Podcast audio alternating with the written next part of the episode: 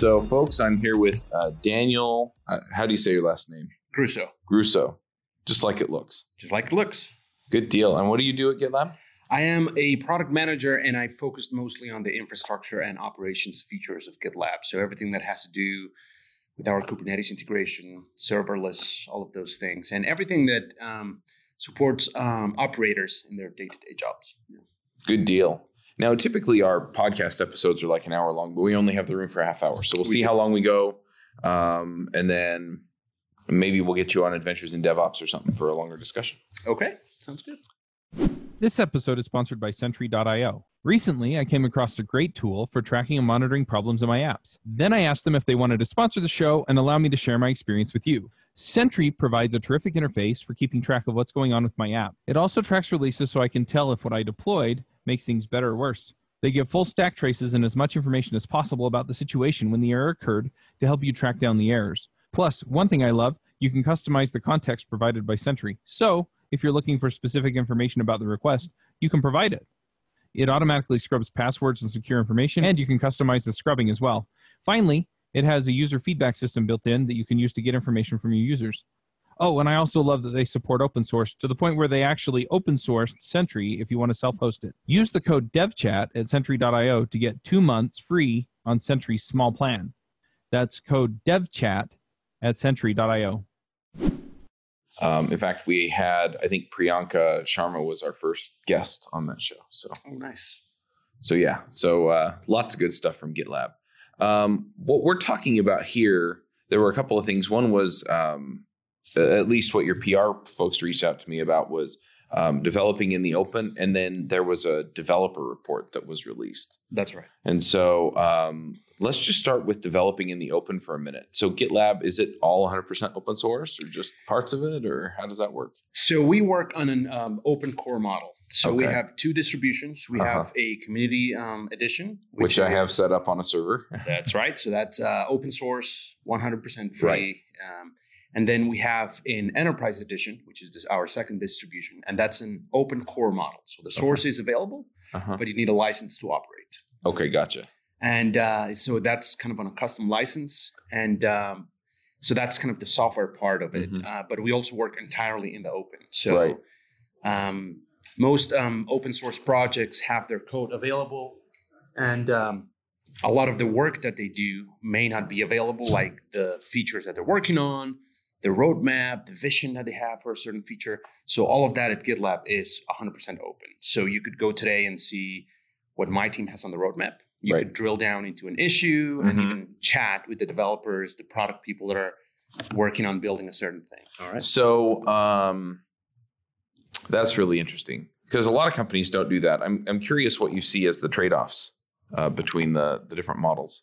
Uh, yeah, so it's definitely uh, it, it it definitely comes with some challenges. I Right. think that uh, one aspect of having everything out in the open is that you will get uh, opinions from everywhere, and the easier that you make it to to contribute, uh, the more feedback that, that you Right. get. So basically, navigating through that noise kind Mhm. of becomes a skill and you have Right. to like learn where to look and where not to look um also i think that yeah, you're on the internet though, so I'm sure sure some of it's interesting. yeah sure exactly so we like we spend some time on on, on hacker news kind of uh, giving feedback to the community or Right. uh, answering questions or maybe clarifying certain things that may not be 100% right Gotcha. and things like that so when you make it easy to contribute that's one part of it and the second part of it is that you have to be a lot more diligent in keeping everything up to date Right. So be, because kind of if you have a problem statement out there that is old and is not Mhm. updated,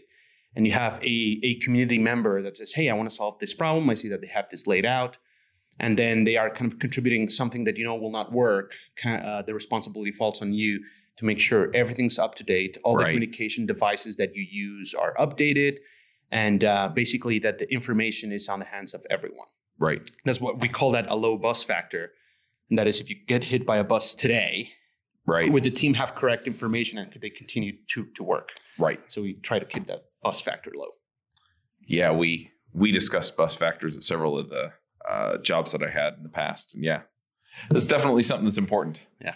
So, are there things that you I guess, miss from having a closed model or not having such a public conversation?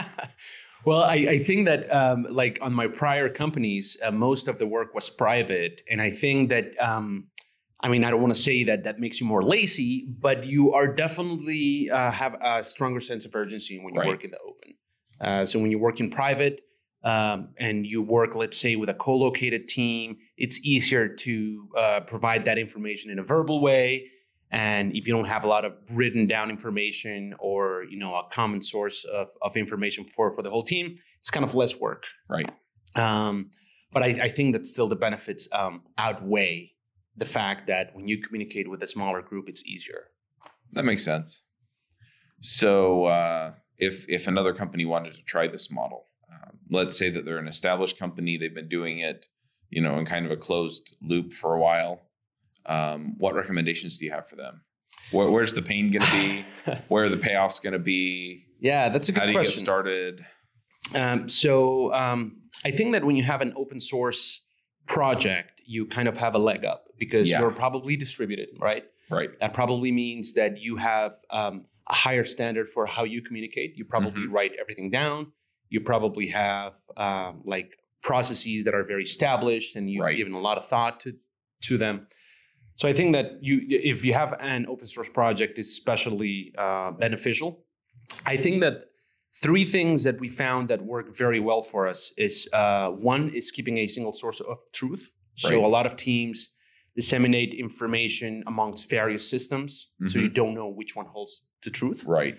So I think that one thing that we do is keeping everything update on the issue uh, right. that we're going to work on or the Epic or mm-hmm. whatever that vehicle may, may be. Right. Um, so then if there's um, conflicting information, that one is the one that you exactly. You should always know where to look if you see uh-huh. a conflict of information. Right. You know, well, I look in here and I know that this is always kind of up to right. up to date. Um, because we work asynchronously, so mm-hmm. GitLab has around 800 people across six continents, about wow. 50 countries. So not all of our uh, communication is in real time. So mm-hmm. we make sure to write everything down. Uh, for example, if we do have a synchronous uh, meeting where we meet over Zoom, we have Zoom set up to automatically record them. Right. And we have a script that automatically upload them uh, to um, Google Drive. So we'll drop a link. Can I get a copy of that? yeah, absolutely. So we drop a link of the meeting in the issue and saying, so we right. came to this conclusion based on this conversation, and that'll be a link right. to the Google Drive meeting. So that's one thing that that, that we do. Um, another thing that, that we do is that we paste Slack uh, conversations that led us to a decision in the uh-huh. issues as well. So chat, it's kind of very uh, low friction. So if you have a question, you right. kind of gravitate uh, towards chat. And sometimes on a channel, you will ask one person a question and you'll end up with 10 people participating and like a very cool solution to a problem. Right. So instead of, you know, putting all of, uh, like we put a summary, but we also copy and paste that into the, the issue thing, to right. make sure that you have context. Uh, so some of th- those are some of the of, of, the things that that we do. So I think that uh, communicating uh, is very uh, important, and providing that context is very important. One of the biggest pain points that I find as I talk to people about software is deployment it's really interesting to have the conversations with people where it's I don't want to deal with Docker, I don't want to deal with Kubernetes, I don't want to deal with setting up servers, I don't, you know, all of these different things. And in a lot of ways, DevOps has gotten a lot easier. And in a lot of ways, DevOps has also kind of embraced a certain amount of culture around applications, the way we build them, the way we deploy them. And I've really felt for a long time that developers need to have the conversations with DevOps or adopt some form of DevOps so that they can take control of what they're doing and really understand when things go to production what's going on so that they can help debug the issues and fix the issues and find the issues when they go wrong and help streamline things and make things better and slicker and easier so that they'll more generally go right. So we started a podcast called Adventures in DevOps. And I pulled in one of the hosts from one of my favorite DevOps shows, Nell Shamrell Harrington,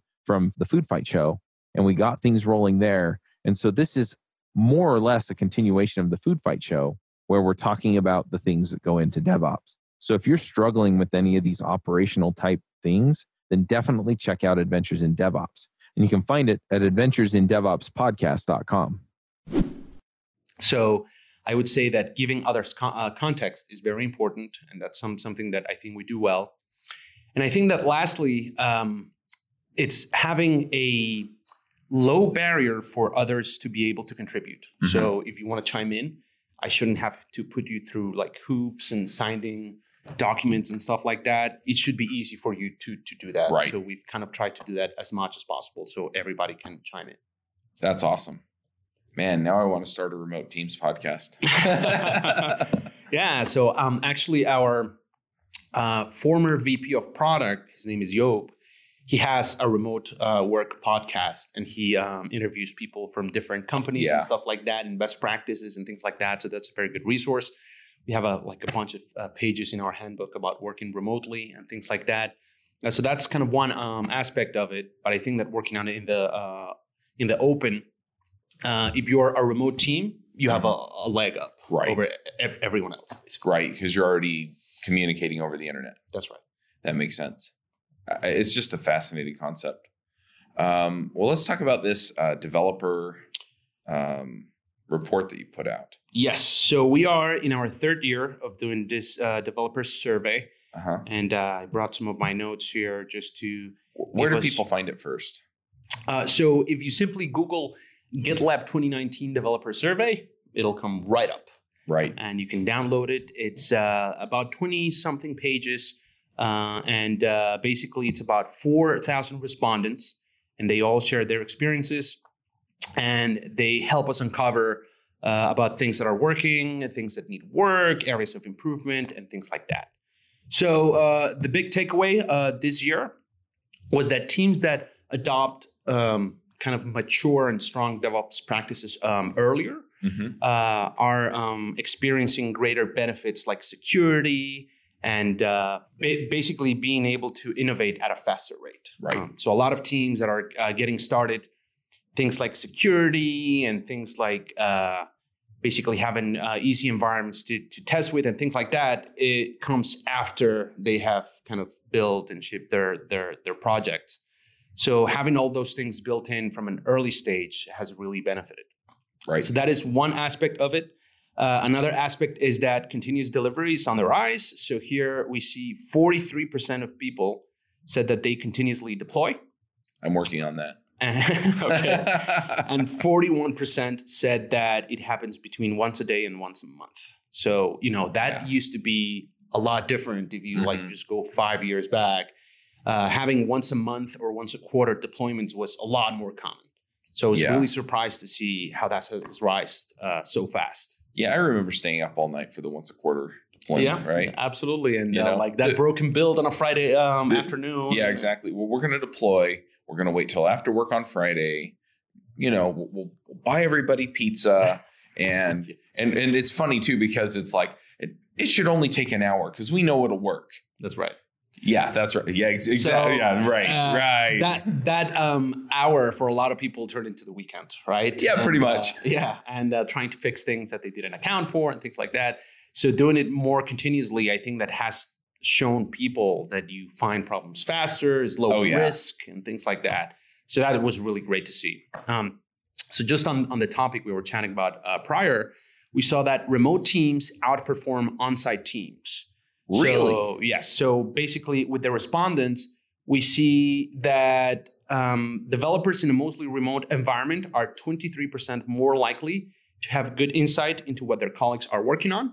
Basically, here we see that on a rate, uh, let's see, their organization practices uh, tend to be 29% higher than those that work in a traditional um, office setting. So security, I think, is more at the at the left. So basically baked in with your development Mhm. process when you're all remote and when you're in an office. uh, Right. basically. So that was a big one as well. I think that security for us, we have seen this be, become a very hot subject. Uh, especially with buyers of our licensed product, like most of the security features are licensed, and that a lot of times is the number one topic that they bring into a conversation. Yeah, I think it's interesting too. I mean, you mentioned that they're uh, more productive. Um, there's kind of a hot Twitter thread right now going on where people are talking about 10x engineers. I don't know uh, if you've seen that. Yeah, I have. Yeah. and you know, it's it's funny because uh, I was thinking about it and I was like, well, some people are just more productive than others. you know, I don't know if it's 10x. And then I realized, you know what, a lot of it has to do with environment Absolutely. and the way that their team is organized and things like that. I mean, you know, you might have a 10x engineer, um, you know, so to speak, in, in your company, and it's just because everything aligns nicely with the way that they think and work. And then, you know, you have somebody else there that you're comparing them to, and yeah, they're 10 times less effective. And you go put them in this other company and they're going to thrive there. And so I think it's interesting, you know, talking about this, you know, remote teams are more productive. It's like, okay, you know, what what are the reasons for that? Why does that work that way? And yeah. you know, the same thing with the security. It's like, you know, what is it about having a remote team that makes them more mindful of that? Yeah, so there are a couple of things there. I think that um, one thing that we do is that people choose their own hours. So Mhm. even if we both live in the same part of the country or you know in the same state, it doesn't We, mean we should that move in next door to each other. right. It doesn't mean that we're both expected to work like a set of hours. Uh, so that's number one. I think that I, I've, I've seen a lot here at GitLab that developers are more productive uh, when they work. Let's say uh, I see a lot of uh, people work a part in the morning and a part in the evening, hmm and then throughout the day they sprinkle like family things, Yeah. personal things, and things like that. So number one, that prevents them from having to attend meetings that at other companies they would deem as mandatory. Right. Here, we don't really have uh, set meetings. hmm Um, uh, so I, I think that that's a huge plus. So we try to make all of those uh, decisions asynchronously, e- even on an issue or Slack. And when we see that something is going too long, we may set up like a Zoom meeting and things like that. But um, I think that that lack of meetings for sure makes people more more productive. Um, Yeah. So that's number one. And number two is that yeah, they don't have all the distractions that you have in an office. So in an office, when you came to work, maybe you came to work at nine, then you know you go get coffee and you Mhm. chat with your peers and you get interruptions and all of these things. So I think that of a given day, people might have like 50% of time where they where they can actually dedicate to work. Yeah. Uh, and in product, that's even worse because a product manager just has meetings pretty much 60% of the day. Right. So making time to do work is uh, it's tough. So at an all remote company, that it's kind of a great benefit. that You get to Mhm. choose the time that you work in, and we don't measure the um, hours that you put in, but rather the output of your work. Right. Yeah, that makes sense. In fact, when you were talking about how they were more productive, I almost tried to interrupt you and say, "Hey, I have a quick question," because that was the bane of my existence Yeah. working in an office. it's that tap on the shoulder Yeah. that makes you context switch, Yep. you know, multiple times throughout the day, and just takes longer to solve problems that way. Yep. And uh, yeah, my hack for that was is I'd put my headphones on when I was trying to get dedicated work done, and people would come up and they'd get my attention, and I'd just be like, I just and, and this is audio, right? So I wag my finger at them, and then I'd point to my headphones and basically be like, "Not now, Yeah. you know, come back, you know, thirty minutes or something, right?" Yeah, so just like that headphone hack, uh, a lot of people in my prior workplace would have, like, I, I don't know if you've been to this restaurant called uh, Bubba Gump Shrimp. There, it's in like in Florida, and it's all I've seen it. themed. And when you want the waiter to come, uh, you switch your card to Run Forrest Run, uh-huh. and if you don't need them, you swap them to Stop Forrest Right. Stop. And it was kind of the same deal here. They would have some card on their desk yeah, to to the effect of do not disturb me i'm in the middle of something deep Right. so yeah so working remotely kind of eliminates all of those things yeah, yeah, it does. You should set yourself to away on Slack, yeah and then they know that if they send you a message, you're probably not going to reply. that's right yeah so that's one thing that we stress here is that the only immediate response that you should expect is if you, if you call someone on the phone Right. if you know if you slack me don't don't expect an immediate response uh, same if you mention me in an issue or even Right. send me an email you know all of those things should be asynchronous modes of, of communication Yeah. And see, I have a remote team that helps me with the podcasts and we use Discord. And it's the same kind of thing, right? It's like they they know I'm here. They, you know, even when I'm at home, you know, they know that I may not always respond right away. And that's just kind of the way that we work. And it's it's really it's really convenient. I'm I am curious though, how, how does the remote um the remote setup correlate then to the security thing? Well, so I think that um, in a lot of co-located teams, Mm-hmm. if there's no, um, there's kind of an agreement on the work, and then as we evolve the work that we do, then we think about uh, security. Right. So here, when you work uh, remotely, what I've seen more is that if you have uh, if you're given a problem to solve, Mhm. um, you're not going to think as a group about security later. You're going to think about the problem that you're solving now and all the aspects around it. And Oh, uh, interesting. security being one of those. So from from the get go, you have to start thinking about those things Mm-hmm. um, instead of later, you know, convening with the other work that your team is doing and then having a chat about security. right. That makes sense.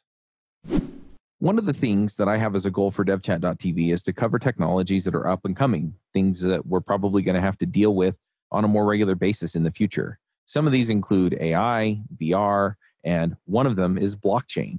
So I reached out to one of the experts that I knew, Gregory McCubbin, and we pulled together a few other people and we've started a podcast called Adventures in Blockchain. So if you're looking at blockchain as something that you may want to work in, something that you're curious about learning more about, or something that you just want to keep current on until you have the opportunity to make a career jump and go over and work in blockchain and crypto, then definitely check out Adventures in Blockchain. You can find it at adventuresinblockchain.io. So, was there anything else interesting that you wanted to highlight in the report? Uh, well, so here we see that uh, around security again, uh, we see that roadblocks are still um, abundant in the development practice, Meaning, uh, meaning that software professionals recognize the need for security to be baked in, but security teams feel that uh, developers are not doing enough to focus on security. oh, interesting. And we see here that 69% of respondents agree that developers are um, expected to write secure code, but 68% of security professionals feel that less than half of developers are able to spot vulnerabilities in their code compared to security teams that look at that same code at a later phase of, of Right. development. Um, so, yeah, security is just such a huge topic right now. And uh, so, uh, ha- having that as early as possible in the development process, I think, has really helped us. Um, That and then, makes sense. Um, I'm, I'm a little bit curious on that one too. Just, I mean, yeah, I, think I think the expectations there that you're going to write secure code, but then I don't really see people getting trained on how to write secure code. yeah, you're right, and that's um, I think that it also depends very much on the kind of project that you're working on. That's also another common concern with working out in the open is security. You know, if Oh, I have yeah. my code base out there, it's more vulnerable uh, for people to try to crack it. Um, so yeah, th- there's kind of a couple of different ways that we solve for that, and one is that we have this value at GitLab, at GitLab of boring solutions. hmm So like choosing established technologies to solve the problems that, That we want to sense. solve instead of like the newest and shiniest technology and things like that. So that's number one. And number two, we have a bounty pro- uh, program that we started not too long ago that has already paid over two hundred thousand dollars in bounties. Oh wow, And uh, so that's kind of leveraging the, the the community to help you get in front of all the security problems. Yeah. So that has been huge as well. that makes sense. I, I like the boring solutions idea. Just that, yeah, I mean, people have been beating on this for ten years or fifteen years, twenty Right, years, right? Yeah, So and if it has a huge community behind it, you Yeah. know, and uh, like a lot of uh, a lot of companies that work at scale use it, it's probably there's probably something there. Right. The the hot new framework, they're still adding features they haven't even addressed some of these things. That's Yeah. right. Yeah. So I think uh, Dan McKinley talks about innovation tokens and how you have a limited set of tokens and you should use them sparingly, right? Mhm. Uh, and so we see that as well. There are other frameworks like for front end. Uh, we used to use one, and now we switched to Vue.js. Yep. So those things that uh, they have steam, and you see them kind of lift off. So there's something, uh, you know, uh, behind that too, and you should discount it, but it should be sparingly. Yeah. Yeah. We've had uh, GitLab GitLab people on our Vue JS podcast Oh, as well. nice. So yeah, We have some really talented. you do. You there. definitely do. Um, I've also seen a few of them stolen away to like Netlify and stuff. So. Oh yeah, that's yeah. It's a common thing when you work in the open and people Yeah. see the quality of your work. Oh, yeah. and so it's. Uh, I, I think that you know it, Yeah. it should be where you're the happiest, but that's definitely a thing. Yeah. but yeah, I, I I love that idea of just you know going with something that's bulletproof. And that's not to say that you can't innovate, you know, or use innovative technologies, but yeah, there's a certain level of of risk or unknown that is there that is not there with the proven stuff. Yeah. So another um, example that I can think of that is uh, Kubernetes. When we started making bets on Kubernetes, it was still early Mhm. and it was still like not the winner Right. um, of the container uh, wars. And uh, So those kind of bets, you should still make them. You should not you Right. know, put all of your eggs in one basket. You should still make them, but you know, as I said, kind of sparingly. Yeah. Yeah. Well, I mean, it's one thing to go out and understand the technologies as they're coming up. It's another thing to go, you know, build your whole infrastructure and move it all over to Kubernetes That's before true. it's ready. Absolutely. Yeah. And that's yeah, one thing common with Kubernetes is that people think that it will solve all of their problems and we should move to it immediately. I'm still waiting. And a lot of people are, yeah. And, and and you're right. It's not right for everyone to do Yeah. something just because kind of the, there's a trend and the market is moving towards one place. yeah. Yeah. But at the same time, I mean, it is, you know, especially in the position that GitLab's in. I mean, I think it'd be almost irresponsible for you to ignore it, right? sure. You need to understand it, but that doesn't mean that you're going to go and build, like I said, build your whole infrastructure on. Yeah. yet. So that's uh, that's that's exactly how we felt with serverless. It's uh, like we've had enough um, appetite from users saying, "Hey, you would be in a great uh, position to do this. When will we see kind of a serverless feature and things like that?" that so that makes us um, kind of um, explore a certain Mhm. feature, and then from that, we, you know, we'll build an MVC, start getting feedback, and just build upon on top of that. Yeah. Right. Um, so another thing that that came out of the survey is that the maturity of DevOps models is is improving, and so um, overall we see that DevOps has been kind of this very hot word for for a long time, but adoption of more mature practices uh, is on the rise, and those are things like uh, thinking about security earlier, having more uh, ephemeral environments where people can test things and try to break them and things Mhm. like that. So those that use uh, mature models are 1.5 times more likely uh, to innovate and three times more likely to discover security vulnerabilities earlier on their pipeline. Oh, nice. Um, yeah, so there are still developers who report uh, poor DevOps implementations, which the report shows leaves organizations 2.6 times more likely to uh, encounter red tape that slows down all the effort for quick fixing of those security problems.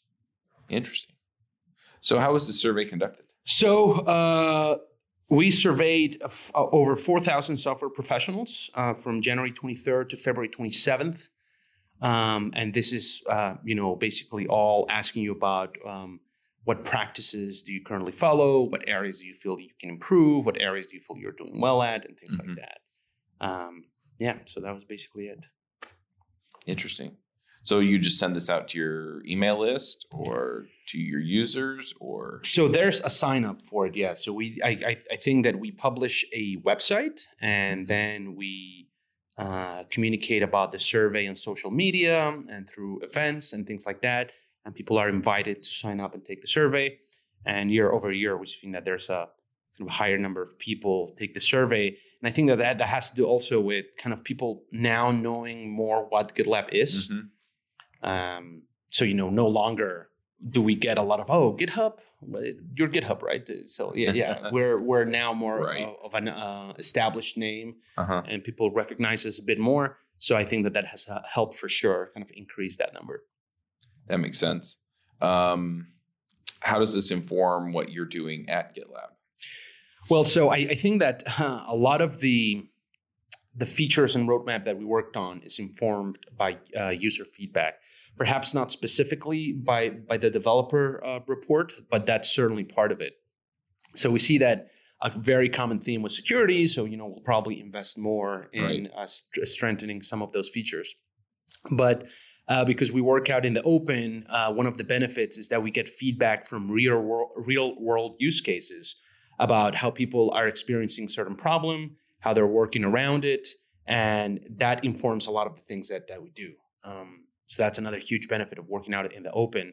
Uh, so I, I would say that it's a combination of things. So Right. there there are um, categories that we know that we want to to work on, and we want, want to bring all these new things. Like chaos engineering, for example, is one that my team is set to work on this year. Um, that one may be one where we don't have a lot of community feedback on saying, Mhm. "Hey, I would love to see this in GitLab," but it's something that we know that we want to uh, innovate on, and we are in a good position to to do that. So that's part of it as well, kind of innovation and moving forward with market. Right. That makes sense. Very cool. So, what what are you hoping to get out of OSCON this year? Well, so uh, so far, uh, great keynotes. I really want to uh, kind of see how all things cloud native are evolving from a community standpoint. Uh, what projects are interesting that we may uh, be um, able to leverage at GitLab, uh, and what kind of practices as well. And uh, yeah, I'm just uh, hoping to learn more about uses of like new serverless technologies like Knative. Right. So that that is something that we support at GitLab. I would love to learn more about real world use cases of those newer things. Right. That we kind of have a hard time with people adopting something that may not be V1 or GA yet. Mm-hmm. Uh, but yet there are people out there in the real world that are have some some very cool use cases. So I want to learn more about those as well. Um, and I also want to see more and more how people are deploying their cloud native apps. So common things that I look for are, uh, you know, how do you structure your your security uh, implementation when you use Kubernetes? Um, how do you deploy? And that is, you know, the model where you may use one namespace for pre-prod environments, right? But then in the same cluster, do you feel that it's secure enough to have a production environment on it, and things like that? Mm-hmm. So things like that I find very interesting, and I find that informing um, uh, that informs a lot of the things that we want to build for right. um, our user base. Cool we're just about out of time. One thing that I'm curious about too is just uh, you know if people want to follow the, this kind of uh, progress from GitLab or from you uh, online, where do they find it? Well, so you you can find me at Daniel Gruesso. That's G R U E S S O. That's both on GitLab and Twitter and pretty much everywhere. But if you want to find out more about the developer uh, report, the easiest uh, way is to go to our homepage, and that's about.gitlab.com. And uh, right there on the homepage, you'll find the link to the developer uh, report uh, towards the bottom of the page. Right. Uh, so you can access it there. Cool. Well, I, I can kind of uh, give a short testimonial for GitLab because I use it for a lot of my stuff and I, I really, really like it. Oh, that's great. Um, and, and I love the DevOps tools that are built into it. Just, you know, it's like, oh, it just ran my CI for me and I, I, really didn't have to do very much at all to set it up. So, you know, it, it makes a lot of things uh, really, really easy.